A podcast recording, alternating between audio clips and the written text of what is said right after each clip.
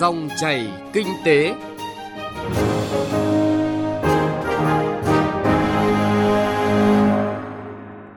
Các biên tập viên Xuân Lan và Bá Toàn kính chào và cảm ơn quý vị và các bạn đang lắng nghe dòng chảy kinh tế. Chương trình hôm nay sẽ có những nội dung chính sau.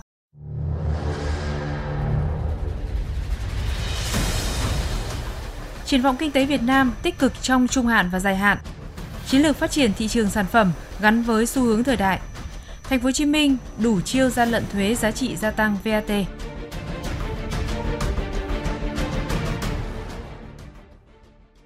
Trước tiên là những thông tin kinh tế đáng chú ý. Thưa quý vị và các bạn, Thủ tướng Chính phủ đã phê duyệt đề án phát triển thị trường trong nước gắn với cuộc vận động người Việt Nam ưu tiên dùng hàng Việt Nam giai đoạn 2021-2025. Mục tiêu tổng quát của đề án góp phần thúc đẩy sản xuất kinh doanh và tiêu dùng hàng Việt Nam thông qua tập trung nguồn lực đẩy mạnh các hoạt động phát triển thị trường với tên gọi tự hào hàng Việt Nam, tinh hoa hàng Việt Nam. Bên cạnh đó lồng ghép việc ủng hộ hàng Việt Nam vào chương trình hành động hàng năm của các bộ, ngành, địa phương, đơn vị về phát triển kinh tế xã hội để tạo hiệu ứng cộng hưởng mạnh mẽ trên phạm vi toàn quốc. Đề án đặt mục tiêu hơn 90% người tiêu dùng và doanh nghiệp Việt Nam biết đến chương trình nhận diện hàng Việt Nam với tên gọi tự hào hàng Việt Nam, tinh hoa hàng Việt Nam. Hơn 90% doanh nghiệp biết đến phong trào hàng Việt Nam chinh phục người Việt Nam, với hơn 70% doanh nghiệp tham gia phong trào này. Thống kê của Bộ Công Thương cho thấy 2 tháng đầu năm nay, tổng kim ngạch thương mại hai chiều giữa Việt Nam và các tiểu vương quốc Ả Rập Thống Nhất đạt 809 triệu đô la, tăng trưởng gần 60% so với cùng kỳ năm 2020. Đáng lưu ý là điện thoại các loại và linh kiện vẫn là mặt hàng xuất khẩu chính của Việt Nam sang thị trường này, đạt 551 triệu đô la, tăng tới gần 108% so với cùng kỳ năm ngoái và chiếm tới 2 phần 3 tổng kim ngạch xuất khẩu. Mặc dù được xếp vào top những quốc gia xuất khẩu dệt may hàng đầu thế giới với kim ngạch xuất khẩu mỗi năm đạt hàng chục tỷ đô la Mỹ, nhưng trên bản đồ dệt may toàn cầu lại hoàn toàn thiếu vắng thương hiệu dệt may Việt Nam. Theo nhận định của các chuyên gia, hiện nay dệt may Việt Nam đang nằm ở vùng trũng, vùng thấp trong chuỗi dệt may toàn cầu. Nếu chủ động được nguồn nguyên phụ liệu, đẩy mạnh được khâu thiết kế, chắc chắn sẽ tạo ra giá trị thặng dư cao. Do đó, doanh nghiệp cần có chiến lược xây dựng những thương hiệu mạnh cũng như phát triển các giá trị thương hiệu để tăng sức cạnh tranh trên thị trường. Đồng thời, định hướng chiến lược để nâng cao chất lượng, mẫu mã sản phẩm, phát huy giá trị của thương hiệu nhằm tạo ra giá trị gia tăng cho sản phẩm. Hiện tất cả các nguyên phụ liệu ngành gỗ đều tăng giá trung bình khoảng 10%, mức rất cao so với giá trước đây. Theo Hiệp hội Gỗ và Lâm sản Việt Nam, lợi suất của ngành gỗ thấp chỉ từ 5 đến 7% do chịu sức ép cạnh tranh khá lớn trên thị trường thế giới. Do đó, biến động về giá nguyên liệu đầu vào xảy ra sau khi các đơn hàng được ký kết sẽ làm giảm hiệu quả kinh doanh. Nhiều doanh nghiệp ngành gỗ đã không nhận đơn dài hạn cho cả năm do lo ngại biến động chi phí đầu vào. Ủy ban nhân dân thành phố Hồ Chí Minh đã ban hành mức phí dịch vụ sử dụng đường bộ dự án BOT mở rộng xa lộ Hà Nội và quốc lộ 1 đoạn từ ngã ba trạm 2 cũ đến nút giao Tân Vạn và áp dụng từ ngày 1 tháng 4. Trong giai đoạn từ ngày 1 tháng 4 năm nay đến ngày 31 tháng 3 năm 2022, mức vé thấp nhất cho xe dưới 12 ghế ngồi, xe tải có tải trọng dưới 2 tấn, các loại xe buýt vận tải khách công cộng là 25.000 đồng một lượt. Mức vé cao nhất dành cho xe tải có tải trọng trên 18 tấn, xe chở hàng bằng container 40 feet là 140.000 đồng một lượt. Thưa quý vị và các bạn, Tổ chức xếp hạng tín nhiệm quốc tế Moody's đã thông báo về việc giữ nguyên xếp hạng tín nhiệm quốc gia của Việt Nam ở mức BA3 đối với các khoản phát hành bằng đồng nội tệ và ngoại tệ và các khoản vay cao cấp không được bảo đảm. Đồng thời, Moody's cũng điều chỉnh tăng triển vọng lên tích cực. Tổ chức này ghi nhận kết quả điều hành chính sách vĩ mô, sự vào cuộc của cả hệ thống chính trị về kiểm soát thành công dịch COVID-19. Phóng viên Đài Tiếng Nói Việt Nam thông tin. Cơ sở để tổ chức Moody đưa ra quyết định nâng triển vọng tín nhiệm quốc gia của Việt Nam lên mức tích cực là sự ghi nhận kết quả điều hành chính sách vĩ mô hiệu quả, sự vào cuộc của cả hệ thống chính trị trong việc kiểm soát thành công dịch COVID-19, đưa nền kinh tế phục hồi trở lại và đạt những kết quả tích cực. Đặc biệt, việc Ủy ban xếp hạng tín nhiệm Moody nâng hai bậc triển vọng đối với Việt Nam là chưa từng có tiền lệ trong xếp hạng tín nhiệm của tổ chức quốc tế này – Moody dự báo nỗ lực cải thiện tình hình kinh tế tài khóa, việc điều hành chính sách hiệu quả góp phần giúp Việt Nam hưởng lợi từ xu thế tái cấu trúc chuỗi cung ứng toàn cầu sẽ có tác động cải thiện hồ sơ tín dụng của Việt Nam. Tiến sĩ Đỗ Thái Hưng, Tổng Giám đốc Công ty Cổ phần Đầu tư Finpros cho rằng, việc tổ chức xếp hạng tín nhiệm quốc tế Moody nâng triển vọng tín nhiệm quốc gia của Việt Nam lên tích cực sẽ tạo nên hiệu ứng tốt cho nền kinh tế. Mặc dù là thế giới trải qua những cái biến động rất là mạnh, nhưng mà dòng tiền trong nền kinh tế ở Việt Nam vẫn luân chuyển rất là tốt. Đặc biệt là các ngân hàng vẫn luôn giữ được các cái chỉ tiêu an toàn tài chính. Bên cạnh đó thì các cái chỉ số lợi nhuận và các hệ số liên quan đến nợ xấu không bị ảnh hưởng. Thậm chí có những ngân hàng còn được cải thiện so với cái thời điểm trước Covid. Thì đây chính là những cái điểm nhấn lớn nhất, giúp cho Moody có cơ sở để tăng xếp hạng tín nhiệm. Tiến sĩ Nguyễn Trí Hiếu, chuyên gia tài chính ngân hàng nhận định, trong bối cảnh dịch bệnh được kiểm soát tốt, việc tổ chức xếp hạng tín nhiệm quốc tế Moody tăng triển vọng tín nhiệm của Việt Nam là kết quả đáng ghi nhận. Tuy nhiên, thời gian tới, Việt Nam cần tiếp tục thúc đẩy phát triển trong chung dài hạn, nâng cao mức thu nhập cũng như chất lượng cuộc sống của người dân với một cái triển vọng là chúng ta có thể hồi phục nền kinh tế một cách nhanh chóng hơn các quốc gia khác. Cái triển vọng là cái điều mà đương nhiên. Tuy nhiên, xếp hạng tín nhiệm của Việt Nam vẫn ở cái mức thấp. Phải tìm cách vượt ra khỏi để lên nhóm cao hơn, cái nhóm mà được khuyến khích đầu tư. Cái điều thứ hai nữa chính phủ thành công trong vấn đề mà duy trì được một cái nền kinh tế phát triển trong cái thời gian vừa qua. Tuy nhiên, về chất lượng cuộc sống thì đây là một cái vấn đề lớn, bởi vì dựa trên tất cả những cái vấn đề con số thì nền kinh tế của Việt Nam nổi lên như là một nền tế mà vượt khó rất tốt đẹp. Thế nhưng mà về mà chất lượng cuộc sống thì rõ ràng là có nhiều điểm mà chúng ta rất quan tâm. Cái thứ nhất là về vấn đề bảo vệ môi trường, rồi vấn đề xử lý rác thải mà đặc biệt nữa cái nền kinh tế tuần hoàn là một cái nền kinh tế mà trong đó tất cả những nguyên vật liệu đầu vào đó thì mình phải sử dụng nó một cách hiệu quả và những rác thải tất cả những cái đầu ra đó phải được tái chế biến và tái sử dụng thì về phần đó chúng ta còn rất nhiều những thiếu sót đặc biệt là vấn đề môi trường Đồng quan điểm này, chuyên gia kinh tế tiến sĩ Lương Văn Khôi nhấn mạnh việc điều hành của chính phủ phải chấp nhận thâm hụt ngân sách để có những khoản đầu tư tạo đà tăng trưởng lâu dài cho nền kinh tế, thông qua những khoản đầu tư không hối tiếc, có thể gọi là gói kích thích kinh tế đặc biệt nhất hiện nay. Đó chính là những khoản đầu tư lớn tạo nền tảng cho phát triển bền vững lâu dài, tiến sĩ Lương Văn Khôi phân tích những khoản đầu tư không hối tiếc là những khoản đầu tư chúng ta không quan tâm đến hiệu quả, khả năng thu hồi mặt tài chính. Tuy nhiên rằng những cái khoản đầu tư này nó sẽ có tác động rất lớn đến lợi ích về mặt kinh tế xã hội, lâu dài cho đất nước. Ví dụ như hiện nay chúng ta thấy rằng là những cái tác động, ảnh hưởng rất lớn của biến đổi khí hậu, đặc biệt là đồng bằng sông Cửu Long thì chúng ta phải có những đầu tư vào để khắc phục mà hạn chế được những cái tác động của cái biến đổi khí hậu. Và chúng ta cần phải có những khoản đầu tư lớn và coi như đây là một khoản đầu tư không hối tiếc và như vậy chúng ta phải chấp nhận cái, gọi là, cái thâm hụt ngân sách để có những khoản đầu tư tạo đà phát triển lâu dài cho nền kinh tế.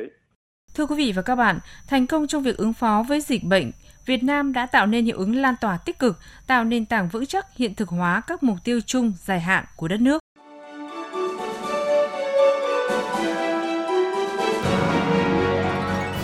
Dòng chảy kinh tế, dòng chảy cuộc sống.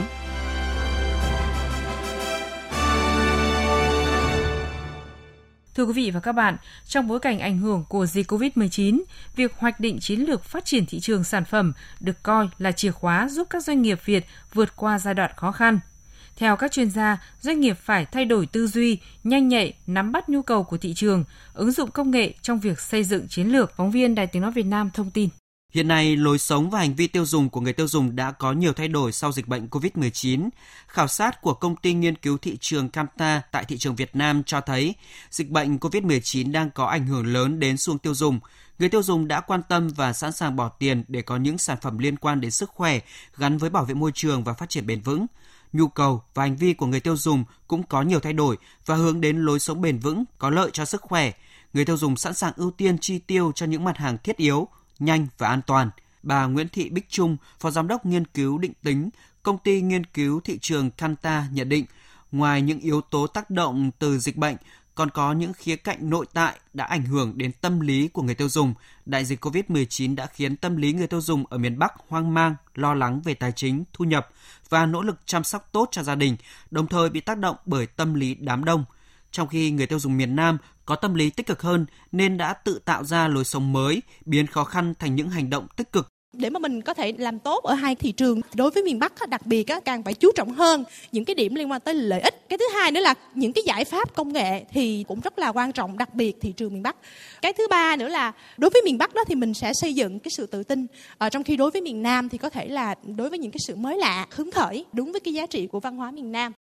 Dịch bệnh COVID-19 đã tác động đến thói quen tiêu dùng, chính vì vậy những sản phẩm liên quan đến sức khỏe gắn với bảo vệ môi trường và phát triển bền vững được đánh giá sẽ chiếm ưu thế trong tương lai. Tiến sĩ Võ Trí Thành, Viện trưởng Viện Nghiên cứu Chiến lược Thương hiệu và Cạnh tranh cho rằng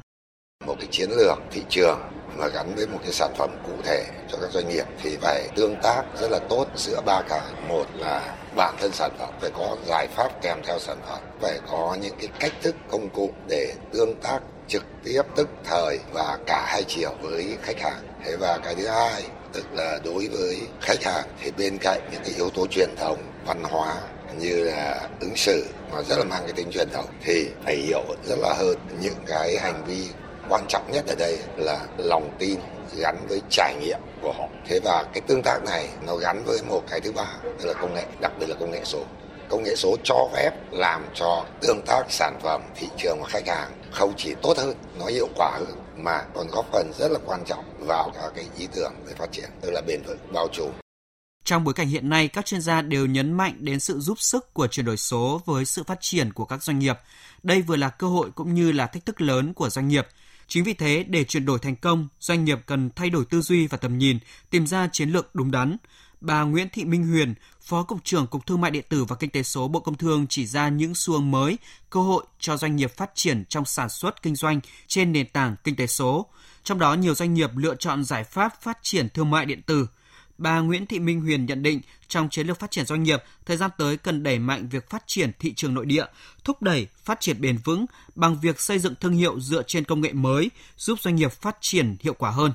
Bên cạnh đẩy mạnh xuất khẩu trong cái bối cảnh Covid hiện nay thì cái việc tập trung vào thị trường nội địa một cái lựa chọn tối ưu. Trên cái thực tiễn đó thì Bộ Công Thương đã có một cái chương trình hỗ trợ rất là thiết thực đó là cái chương trình mà hỗ trợ doanh nghiệp Việt sản xuất hàng Việt, bán hàng trên các cái sàn thương mại điện tử lớn có uy tín thì ờ, cái chương trình này sẽ hỗ trợ doanh nghiệp tham gia toàn bộ một cái quy trình chọn gói về thương mại điện tử để làm một cái kênh giúp cho các doanh nghiệp phát triển một cái kênh phân phối hiện đại bên cạnh cái kênh phân phối truyền thống để đẩy mạnh hoạt động kinh doanh cũng như là doanh thu của mình. Thì đây là một chương trình mà chúng tôi đang triển khai và cũng là một trong những cái chương trình rất là thiết thực để hỗ trợ doanh nghiệp của Bộ Công Thương.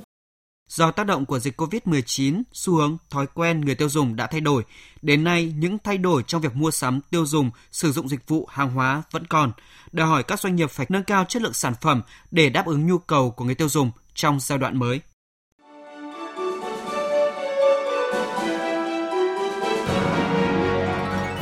Dòng chảy kinh tế, dòng chảy cuộc sống.